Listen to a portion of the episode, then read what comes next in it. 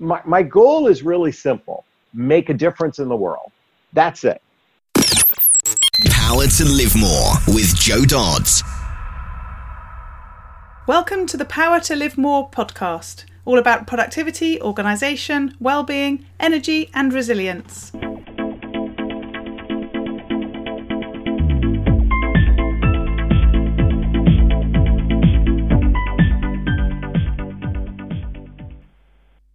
I'm Jo Dodds, and I started this show to enable interesting people to share their stories about how they use their power to live more, and by that I mean to do the stuff that they want to do more than the stuff that they need to or should do.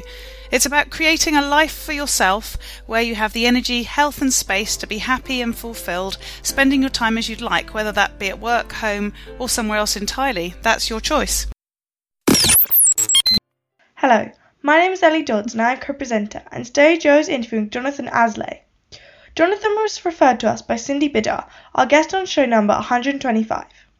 Known as America's leading midlife dating and relationship coach, Jonathan is a defender and protector of women's hearts around the world. He helps women transform from attracting Mr. Wrong into finding their Mr. Right. Jonathan, a successful entrepreneur, coach, speaker, and author of Amazon number one new release, what the heck is self love anyway? Jonathan is like a guy spy to the male mind who truly understands the way a single or divorced man thinks and acts. He's a master at helping women recognize and distinguish the difference between men who are emotionally unavailable from those who are truly ready for love. Back to the studio. Today I'm interviewing Jonathan Aslay. Welcome, Jonathan, for joining me. Oh, thank you so much for having me. I'm so excited to be sharing with you today. Lovely. So start by telling us who you are, what you do, and crucially, where you do it. Okay. Well, who I am, I'm I'm a dating and relationship coach, and and if I if I really kind of look at how I am operating, I'm a dating relationship coach for women that specializes in midlife. And the only reason why I pause there for a moment is that I'm shifting more to being like a life coach. So to incorporate more than just the dating and relationship aspect. So, um, but that's what I do professionally. And where I do it, I'm, I have a home-based business, or I mean, I mean, really, it's more of a la- laptop-based business because you can. I don't have to do it from home. I can do it from anywhere for the most part. Exactly. Yeah. A green person still sitting in a caravan, as listeners will know. Yeah. so tell us why you do what you do. And so you're, you're it. Uh, come from you presumably didn't grow up saying that you wanted to be a relationship coach. so why I do what I do? Well, after turning 40 and going through a divorce a, a little over a couple, it feels like decades ago, but I mean about a decade and a half ago.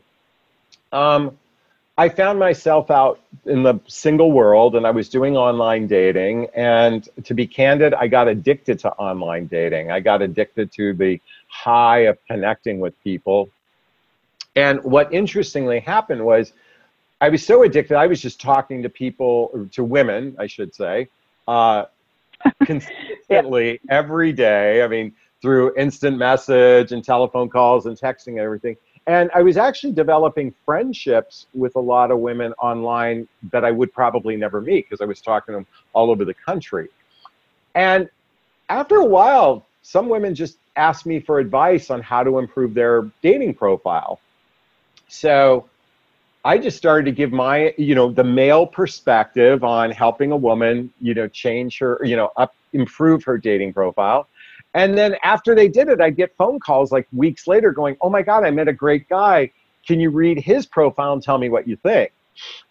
And, um, and so then I started to give perspective on what I was looking into in the males, you know, the men's profiles. And I was like, and I, at the time I was date or uh, prior to that, I, I, or one point in my life, I dated an internet marketer or, you know, I mean, she's a transformational coach and actually a very famous one, and I'm not going to share her name publicly. But I got to see her world, and I'm like, God, I'm a- being asked to help improve online dating profiles, and I was coaching women for free.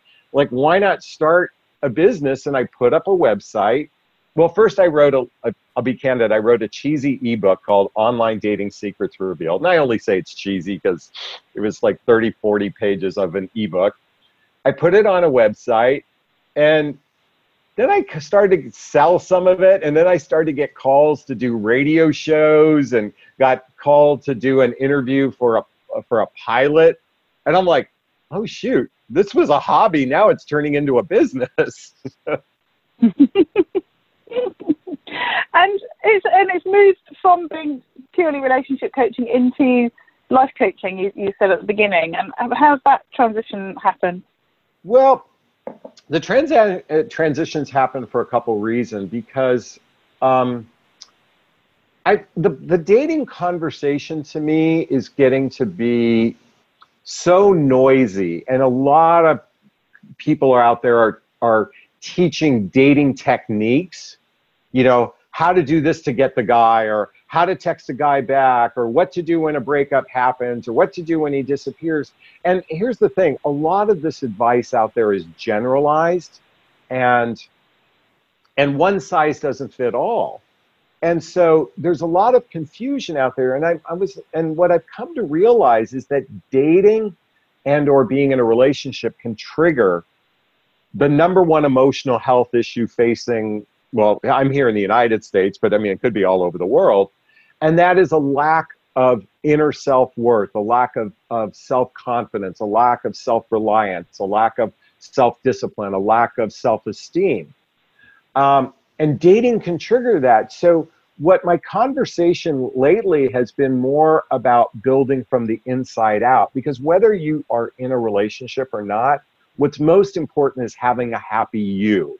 And I say that capitalized with an exclamation point, Y O U. And that's the conversation I'm leaning more into these days from a professional standpoint. Yeah, yeah, yeah. No, I can I can see that. It's interesting thing about the whole concept of relationship coach is it must be quite a a new thing, as in I don't know, 30, 40, 50 years ago. I can't imagine people would have said that, but they must have people must have been helping people all along. We just didn't have names for it, or, uh, you know, we didn't sort of position ourselves in that sort of way. But uh, when you start to move into, as you say, helping people individually with their self-esteem and all that sort of thing, again, we wouldn't have called it that 40 years ago. But people must have been, you know, talking to people and helping people for, forever. well, I think. Tony, hmm. well, I'd like to talk into that for a couple of reasons. A, um, you know, 30, 40 years ago, dating is actually a relatively new phenomenon. It used to be, you know, for thousands of years, you mated with someone just to have sex oftentimes, and then you became in a committed relationship, or there were arranged marriages. And dating has only really been around for the last 40 or 50 years.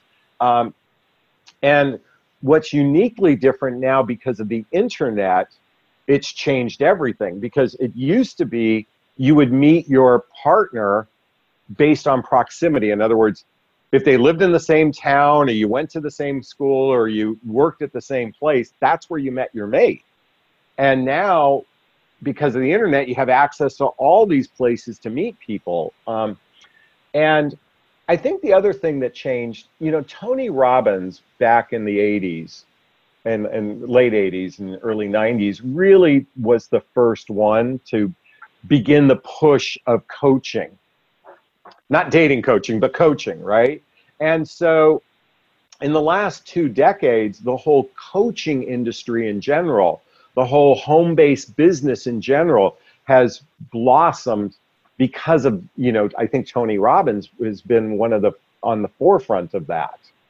And um, mm-hmm. and because of the internet and because of la- you know laptop based businesses. Mm. Yeah, yeah. I think back in my, I met my husband 17 years ago on the internet, and I was I was featured in a magazine because it was such an unusual thing to do in those days. now, now almost 50% of couples uh, today are meeting through an online connection, whether it's a mm. dating site, a swipe app, a Facebook, a chat room. I mean, for and let me clarify this for the demographics that I talk to, the over 45 crowd. Um, yeah. You know, mostly are meeting through some sort of online connection. Yeah, yeah, yeah, yeah. What about in the business world? Do you think there's a lot of, of uh, getting together of people because they're in the same sort of space? But you know, not intentionally dating, but people meet because they're working together in some shape or form. Do you mean? Well, are we talking the real world or the virtual world of the laptop-based yeah, business? yeah. Well, I don't know either. I think that's Well- the point, isn't it? well, well, here's the thing. For for the longest time, there was a good chance, you know, up until about the 1990s, there was a good chance your mate you were going to meet at work. Mm. But that was based on proximity. In other words, you saw each other every day, you built some familiarity, you, there was some comfort, and say, hey, do you want to catch a drink after work? And bump, bump, bump, you know, they ended up getting married kind of thing. Um, in the Yeah. virtual world, it's a lot different. You know, it's interesting. I've been working with a, uh, I have a virtual assistant I've been working with for, I want to say nine years now. And we didn't meet for seven of those nine years. And then finally, she was, she lives in um, Michigan and I live in Los Angeles and she was in, in Las Vegas doing an event. I go, okay, I'll drive out to meet you. You know, so you know, I connect with a lot of people virtually. Um, yeah. And in my social circle, or at least in my- demographic of dating and relationship coach, about nine years ago, we actually started the ones here locally, actually decided to get together a couple times a year on a social um, basis because we, we just, you know, it was like so frustrating to work from home and not have connection with other people. So we get together a couple times a year, have so you know, hang out, you know, you know, find out what you're doing and blah blah blah. Um, so it's kind of a, a mastermind, but it's not really. It's a social mastermind. Mm. Mm.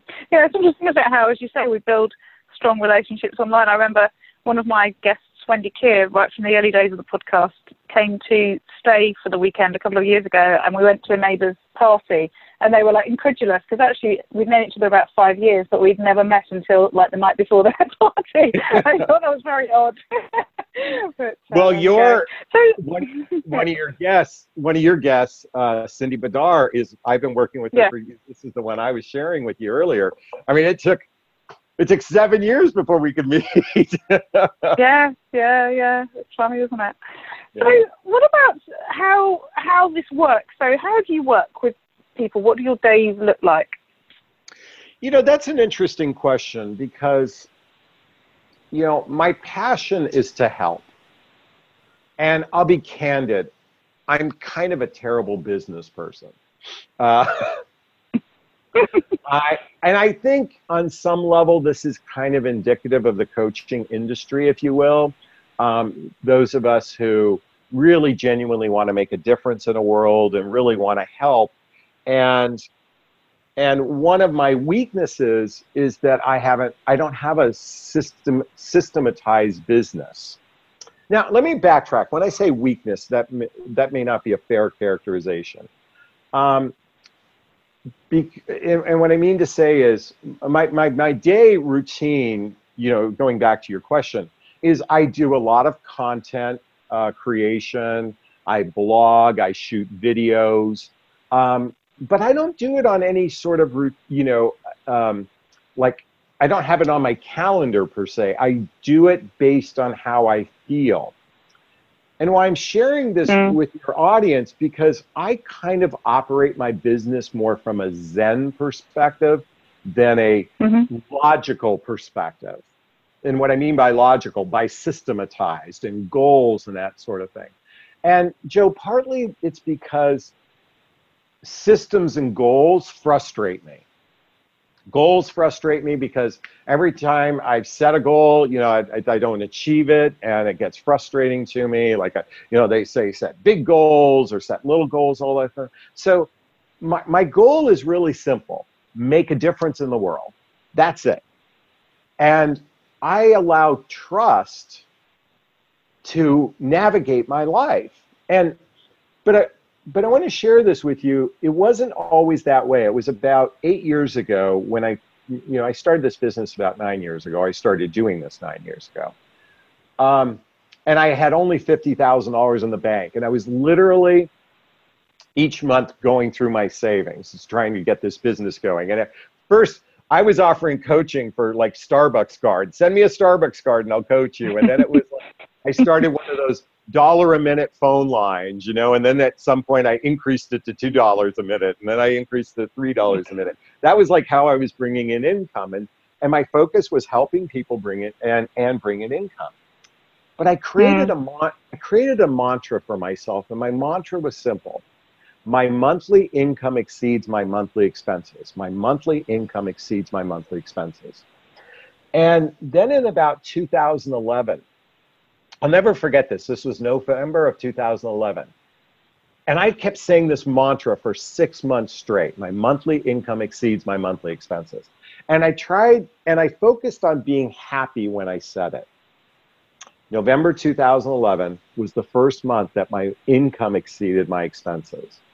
And then the next month, my income exceeded my expenses. And the next month. And all along the way, I began increasing my expenses.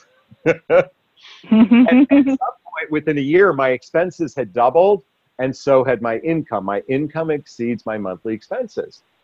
And I realized that for years, I operated based on goals and worry, worry, worry, worry. Would I make the money? I was constantly worried. And when I let go of worry, the money just started to arrive. Mm. And and so I operate, that's why I said earlier, I kind of operate zen, from a Zen perspective.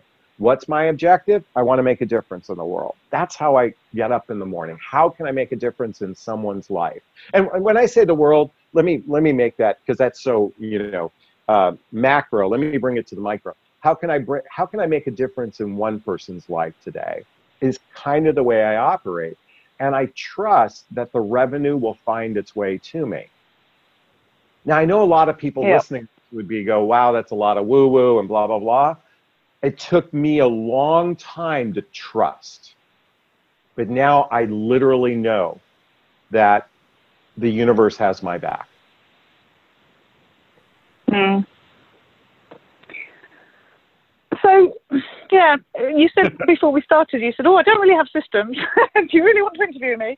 And you know, my yeah. my comment was, "This is about you know us all sharing all different ways of of being." And um, I sort I sort of get what you're saying. I mean, I um I keep listening to um people saying that. Uh, sort of to organise your tasks, you should um, block out your calendar, and if it's not on your calendar, it doesn't get done, and all this sort of stuff. And and I've tried that in the past, and it never works for me because I hate that structure. I have to have much, much more fluidity. I wouldn't yeah. say I go as far as your fluidity, but, uh, but um, now I, in all know, fairness, has, yeah. Oh, mm. well, I was going to say I do work with a like my virtual assistant, and I've worked with other. You know, I have a people that help me with writing and such like that. So I have a little team, yeah. if you will. Um, on mm-hmm. some level, we have a structure the way we work together, um, and and for the most part, you know, I we've set it up such that I, I made it such that I created it very simple. In other words, rather than creating a complex business with a lot of moving parts, I just make it simple which allows me to navigate from this Zen perspective. I mean, if I had a business with a lot of moving parts, and I don't mean that literally, I mean that figuratively, right? Yeah. Yeah. Then it then then that would require much more attention and more systems. I've intentionally mm-hmm. created a very simple way of how my business is run. And yeah, yeah. Uh, but I will tell you, you know, I'll be candid with you. I'm going through a shift as I was sharing with your with you and your audience, you know, shifting kind of from the dating conversation, which requires me to I'm going to do an overhaul to my website. I'm going to do some many changes. And this is going to require, you know, doing some systems, right? but I I leverage the people that are better at doing this stuff than me. Mm. And that's one of the keys is being able to utilize the resources around me like my virtual assistant and my website person and, and that sort of thing um, because they're better at those systems than i am yeah yeah so you've mentioned that, and you've mentioned talk, working with a VA over a number of years, and also we're talking about that whole sort of fluidity thing. How do you ensure that they know what they need to do, and that you know that they've done it or not, um, given you know there is that flexibility? You know, it's interesting. Um, and, and sometimes my my my assist, I don't like even using the term assistant because she's really a business professional. So uh, I'll just say my partner, if you will. I mean, even though it's not really mm-hmm. business partners, I feel like there's a there's a, a, a partnership there. Um, for a while there, I used to nitpick. You know, like I'd send something and I didn't get a response back, and I'd nitpick. Kind of, did things get done? Um, it took me a while to let go of that kind of anal retentive part of me. Um, and because we didn't we, we you know we we use some apps like you know what it's shared calendar or some other you know types of apps. But i'm terrible at technology. I mean look what happened. I you and i couldn't get on go i couldn't get on go meeting to do it. Now we have to do it on zoom. Um, you know what? We my the the my team that i've been working with has been with me so long that we've just built trust with one another i literally just know they'll get it done. And the other day, we did have a glitch the other day. Something didn't get done. And it turned out I thought I'd sent an email. And I kept emailing him. I go, Did you get this done? He goes, What are you talking about? And I realized my email had been sitting in the draft folder. I never hit send. It's so mm-hmm. rare, though, because I have built trust. And yeah. Built trust, but I just trust.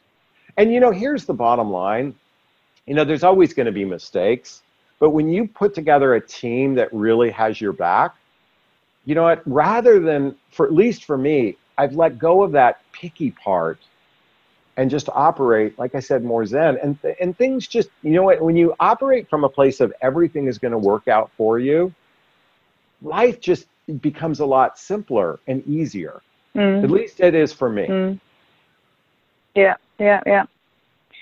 So any tips for enabling that to happen? I mean, you talked about trust, but you literally, you know, you, you look for somebody to work with you, and that doesn't happen overnight. How do you develop that? So, well, first, uh, you know, when I was introduced to my, uh, you know, my assistant partner, however you want to call it, um, it was through a referral. yeah. And I trusted the referral. So that was like the first thing. And it took us a little while to get to know each other. It's almost like dating. You know, I mean, a relationship with someone you're working with is very much like dating. And so um, it took a little bit of time to get to know each other and to, you know, work together. And one of the things I did was I was, I didn't mind investing a little more money by having uh, a weekly or bi-weekly meetings. And we used to schedule 30 minute meeting just to check in with each other. And we did this for years. And it got to a point where we go, you know, we don't need these meetings. You know, we have already built this rapport with each other. We started to then shift to like once a first it was twice a week, then it was once a week, then it was once a month kind of thing. We and mm-hmm. like in other words, we it it it was the relationship was a separate entity and it started off by dating each other first to get to know one another, and now we built, um, you know, rapport and trust with each other that I don't even give it a second thought. Mm. Mm. But that took time. It's it's very much like a relationship, and and I think what's most important there was a give give to each other. It it and I say this, it was important. You know, it's very important because I gave in the relationship and what not just the money piece you know i gave it, there was an emotional piece attached. And and i genuinely can say i love my va you know i mean i say that to her i, I love you. And, and since love is a message from me on a professional level um, that's so important to me like i'm when i said earlier i'm here to make a difference in the world and make a difference in someone's life what I mean by that is I want to, that comes from a place of love. And many people, you know, a lot of people throw around the words I love you and like the, but very few people I've come to realize recognize the real power of love when you just come from a loving place in your heart. And that's what Mm. I'm here to kind of be both a message for, and I've been able to establish that in the business relationships that I have. Yeah, yeah. So changing the subject a little bit and going back to the fact that um, you're in LA. Yeah. What about keep? What about keeping healthy? From from over here, we, we think LA's like the real place to to to really look after yourself. Is that is that generically true? and what about for you? Well, this is a great question because, you know, here in the United States, um, our, our country is a is very unhealthy country um, on so many different levels. And, I, and I've done a lot of research on food and health and I've come to realize, and this isn't systemic of just Los Angeles or you know Los Angeles tends to be like you know if you don't have six pack ab and a beautiful body you you're rejected is the impression um, Yeah. but I've I've I've watched a lot of documentaries at the beginning of this year about food and I've come to realize that processed foods are very unhealthy for us and so I actually shifted the way I view food um, back in February of this year and I within two months lost 25 pounds. I'm actually almost at the weight I was when I graduated college, and which was 30 plus years ago. And why I'm sharing this with you is, you know, health. Oh, and by the way, physically, everything inside of me changed. And one of the main things that changed, I had high blood pressure.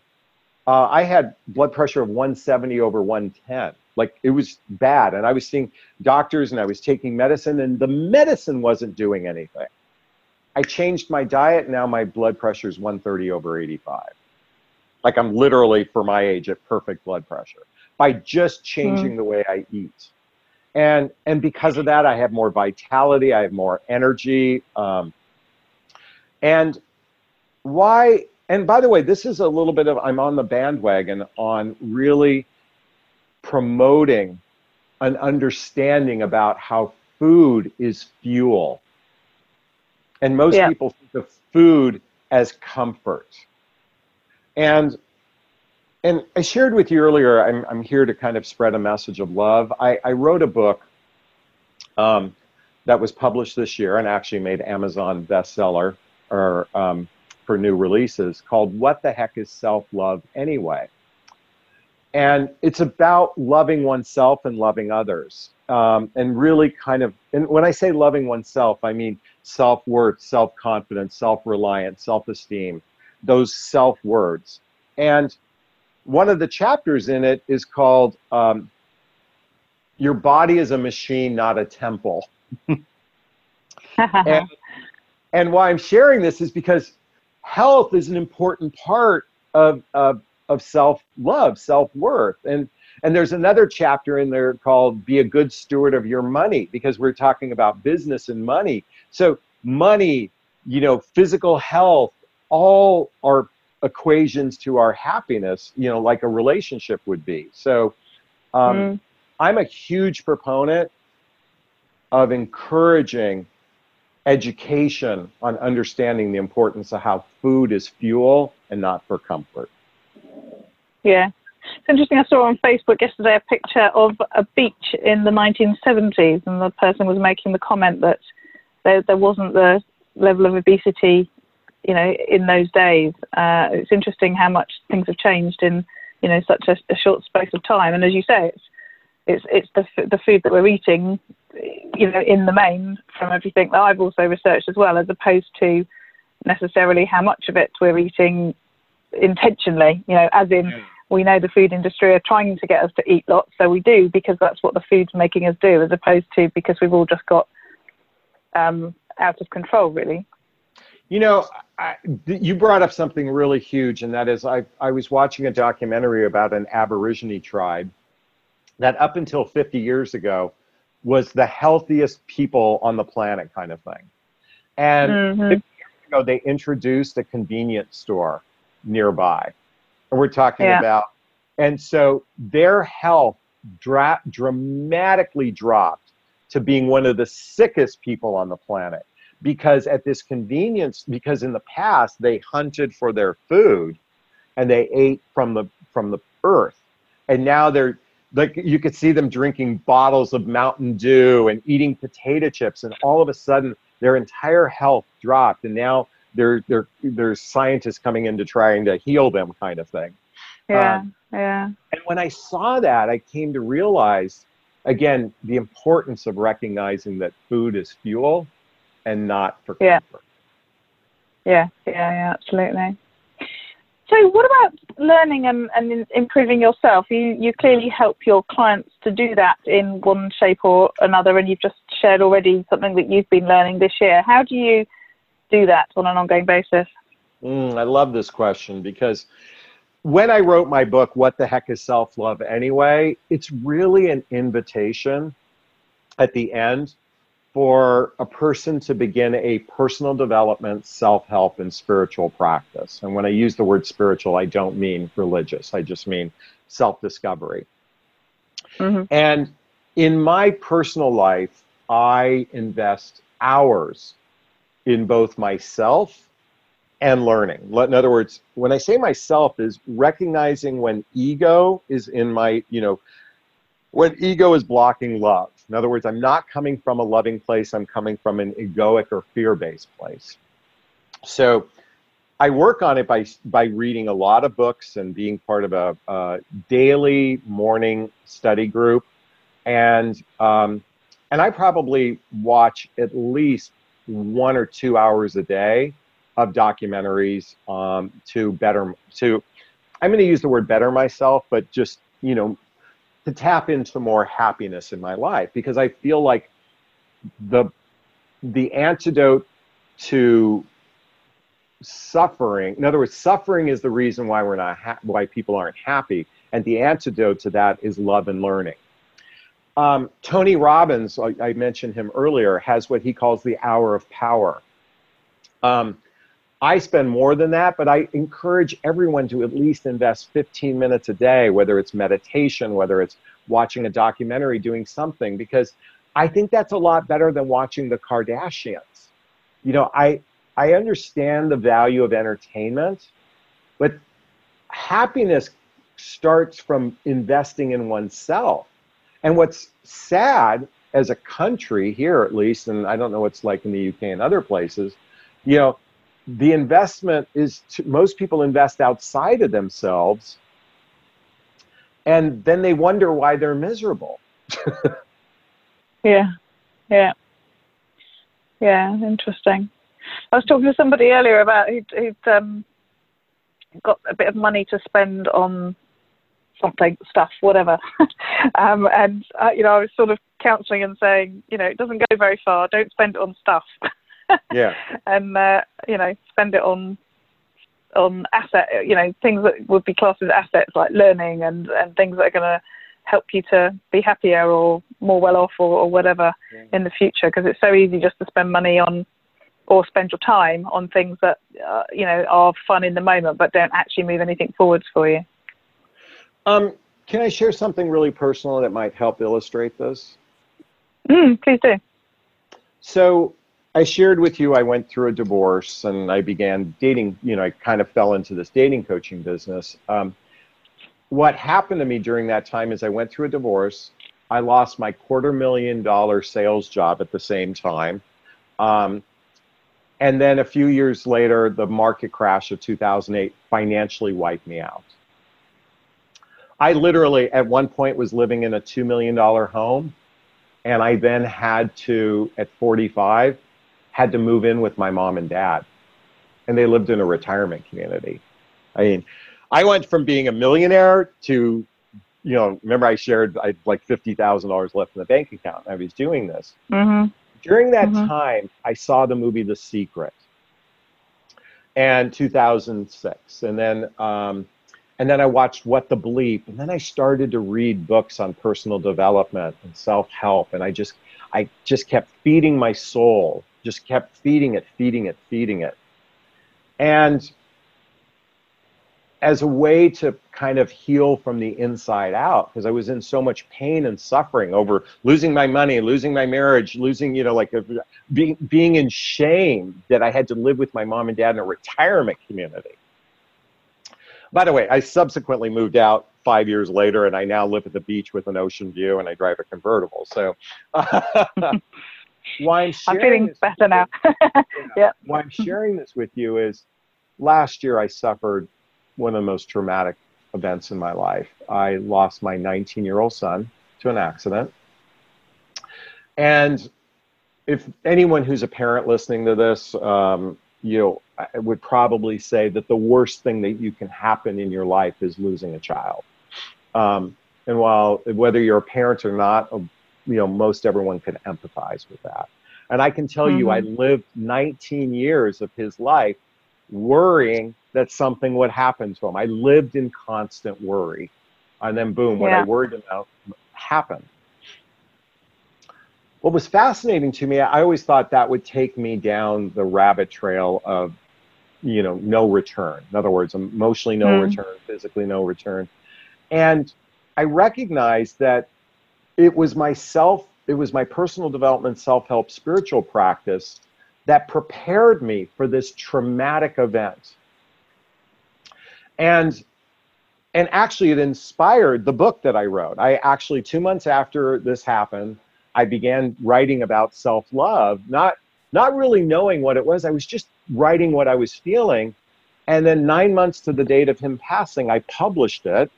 A month later it was Amazon bestseller. Uh, and mm-hmm.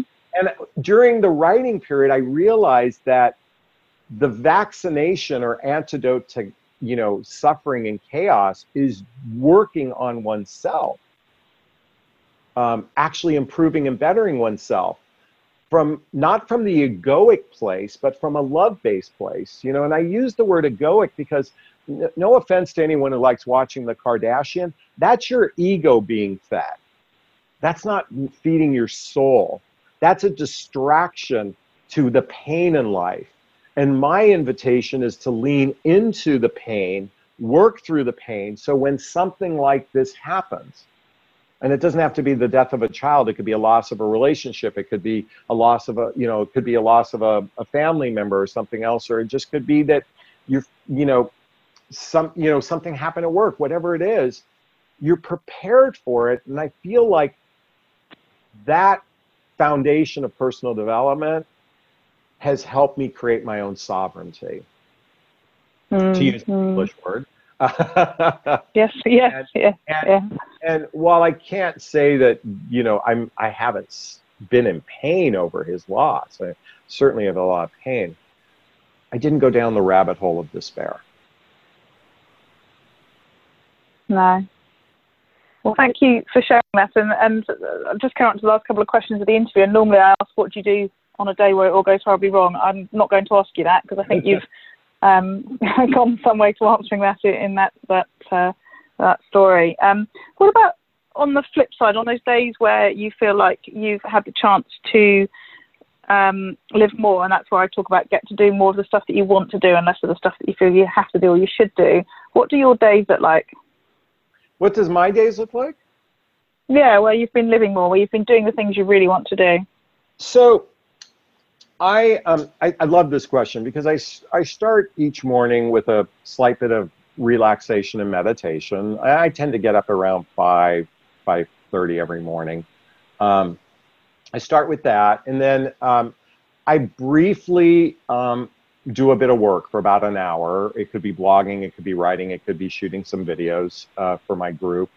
And then I go to, I have from 8 a.m., I'm missing it today, but at 8 a.m. every morning I do a study group um, uh, uh, around self love. And then, and I actually do that while I walk. So I actually live at, by the ocean. I walk the beach every morning. Um, for I try to get a four or five mile walk in. And then I come back and, and I, I do a little bit of work. I, um, I do a bit of studying. Um, and then, depending on what my calendar looks like for private coaching clients, you know, I, I have create a lot of space for that. But I operate you know, when I, I, think I forgot who wrote the book, The Four Hour Work Week. Um, I can't think of his name right now. Um, I kind of Tim operate. Ferriss. Tim Ferriss, yeah. I, I kind Yeah. of operate from the premise of a four hour work day. In other words, it's Mhm. that's it. I I now I'm sharing this with you because I used to work in the corporate world. I go into an Yeah. office every morning and I would literally be there 10 hours. But if I actually calculated my actual work time, it probably was less than three. A lot of it was Mhm. just bullshit, you know, talking, shuffling papers, doing stuff that made it look like I was busy, but I was there just to physically have a presence. I'm not saying all days were like that, but a lot of days were like that. So, what's most important is I put in quality time of work, not quantity. Yeah. And that allows for a ton of self reflection. And I communicate with my circle of friends throughout the day. I stay connected to my community. Um, I nurture my soul because it's part of what my gift is to be out there to, to teach is my my own journey is what I want to share with people. And I'm grateful to be able to share this with your community because hopefully maybe someone else might shift from a grind workday to coming from a place of love, which actually opens you up to more hours in the day. Mm, mm. Thank you. It's been a really interesting interview because, as you said before we started, it's different to a lot of the interviews, and, and it's been, uh, as you say, a lot about love and about self development and self reflection, which has been really interesting. So, thank you, Jonathan. Thanks so much for, for sharing that. Tell people how they can find out more about you and, and get in contact with you. Well, Jo, real quick, I want to thank you so much. You're a great interviewer, and I really just I, I love the energy you put out. You have just such you have you have great energy, and I just wanted to say that out loud. And for those listening, okay, um, Thank you. you're welcome. So um, my website is jonathanaslay.com, and there might be a link somewhere here. Um, and there will um, be in the show notes. yeah, and my book is, uh, and my book is called "What the Heck Is Self Love," which if you went to selflovethebook.com, selflovethebook.com, you can check it out. I'm, re- it's it's a passion project for me, and I believe that it's a doorway to, for you to, for anyone who reads it, to begin a real practice of loving on oneself and i'm a big proponent of that so and then um, you can find me on social media that sort of thing as well just by googling my name Brilliant. Thanks, Jonathan. thank you All this information is available in the show notes. If you go to the link powertolivemore.com forward slash, in this case, 129, then you'll find those notes there.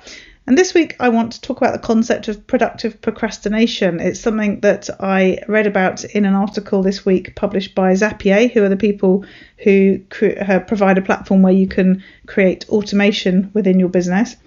And it's something that I've talked about before. It's something that I do, and I've sort of identified as being something that I do. I think we all do it, and um, it's good to do more of this and less of the just procrastination stuff.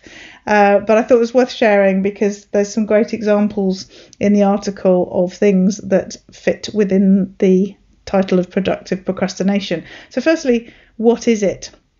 So I've always said that you know we do all procrastinate. It's a natural thing that we do. But actually, if you can procrastinate by doing something else that's important, perhaps not quite as important as whatever it is you're supposed to be doing, because clearly that's probably urgent as well as important. Um, but if you can do something else that's important too, then at least you're doing something that in the end will be useful to you, even if it wasn't supposed to be what you were doing right now in the moment. So, for example, if I was supposed to be writing a blog post today and I decided that I didn't want to do that, but I recorded an outro for next week's podcast instead, then it's something that's important, it's something that needs to be done. It doesn't need to be done right now, but if I'm not going to write the blog post that I ought to be writing, then at least doing something that's going to be useful to me in a few days' time would be a better use of my time than sitting in front of the telly um, and you know not doing anything else productive. So some of the examples that they've used in the article are um, so one of them is about um, planning the rest of your day. So the guy was saying that sometimes he doesn't feel like getting started on a project. So sometimes he just takes a few moments to plan the rest of his day out perhaps writing a list of articles that he's going to write or you know the order of events for the day and the things that he's going to achieve that day. And that even though that's not doing the work that he's supposed to be doing it does help to shape the rest of his day and um, you know perhaps might lead him into doing that first task. Who knows? He's also suggests breaking the project. You don't want to start into smaller pieces. And you know that's sort of you know you're you're doing that instead of actually doing the project. But by breaking that project down into smaller pieces and planning out those smaller pieces of work, then that you sort of gets you halfway towards perhaps doing some of them or at least starting with one of them. So that can be useful as well. Um, so another option is to clean something, and this is where I first discovered my propensity to productively procrastinate. and that was like, I don't know, 30 years ago when I was doing a, a, an evening course at a local university and I was supposed to be doing my assignments. And instead of doing my assignments, I used to get a really um, big urge to clean my oven. Not something that I ever get the urge to do under normal circumstances, but it did used to happen when I was supposed to be studying. And if you're looking at it from a productive procrastination point of view, then if you know that's what I chose to do, at least I'd end up with a clean oven at the end of it, which doesn't happen very often, I can assure you. Another suggestion that he uses is about tackling the simplest part of your work for the day, just as a way of doing something that you intend to do today and um, something that's sort of you know quicker and easier for you to do because it's the easiest bit. And at least then you're doing something that's going to need to be done during the day and you're doing that now rather than whatever it is you know that you feel like you should be doing. And actually that's quite often how I start my day. I start with the easy quick things that I can quickly tick off my list. And that's not what many pr- productivity people say they say you should you know eat the frog um, you should do the you know the worst thing first so that that's out of the way and then the rest of the day you know has got to get better from from that po- point if you like. But particularly because i'm a bit of a um, night bird um, a wolf if you've read the um, power of when I don't I get up and I don't want to do, you know, important big pieces of work. It's not my time the morning, so I'd rather just do stuff that needs to be done but is easier and quicker to do. So I do tend to start with all the sort of piddly things and then as the day goes on, I pick up the bigger um, items um, later on. Another suggestion was about to go for a walk or do other exercise and you know, if you're stuck and you you're supposed to be doing something and you really don't want to do it you know if you go for a walk at least at the end of it you've had some exercise you've probably had an opportunity to think about stuff and you might have come up with some renewed enthusiasm for for the rest of your day. Um, and so you know that sort of taking exercise instead of doing what you're supposed to be doing can be really helpful and then they finish off, not surprisingly, by saying, How about automating something? Which, of course, is what they do. So I guess that's a nice end to the um, the blog post. But you know, again, if you're if you're stuck and you don't know what to do next, and you think about something that you do within your business that ca- can be automated, and you automate it in the moment as a way of avoiding doing the thing that you really ought to be doing, then at least sort of moving forwards, whatever this thing is that you've automated is actually going to give you sort of, you know, much more return than the p- period of time that you spent on it. You know, a reason to automate things within your business already, but also a good um, use of that sort of time. If you're going to not do the thing that you need to do, then if you, you know, use an automation task or the setup of an automation task as the thing that's stopping you doing the big thing, at least, you know, next week and next month and next year, the work that uh, you get as a result of that automation will continue happening. So actually, you know, it is a really good use of your time, even if it isn't really what you're supposed to be doing right now in the minute. Uh, so yeah, so it was really interesting to see that article because it is something that I do and I have suggested to people. Um, obviously, just procrastinating generally and always, it's not going to get the work done. But certainly, if you think about in the moment things that you could usefully be doing, even when you don't want to do the thing that you need to do, um, at least at the end of the half an hour or an hour you've spent on whatever that item is, will have been useful to you. Um, for you know the future rather than just wasting that time you know faffing around on Facebook or whatever trying to avoid doing whatever it is you need to do so that's today's uh, little nugget thinking about productive procrastination and how you can make your procrastination more productive uh, in your business and in your life. Just to finish, uh, to let you know the membership site that I keep talking about, Power to Live More Calm, which is for home based coaches and consultants offering uh, community, accountability, learning, and various materials, templates, and so on. Uh, this week I've added a new course on there which is all around WordPress security. So if you manage your own website and you're a home based coach or consultant, then you might be interested in finding out more. Please do go to powertolivemore.com forward slash get calm and you can find out more there and or get in touch with me, jo at jododds.com. And again, the show notes for this week's show are at powertolivemore.com forward slash 129. And we look forward to speaking to you next week. Use your power to live more.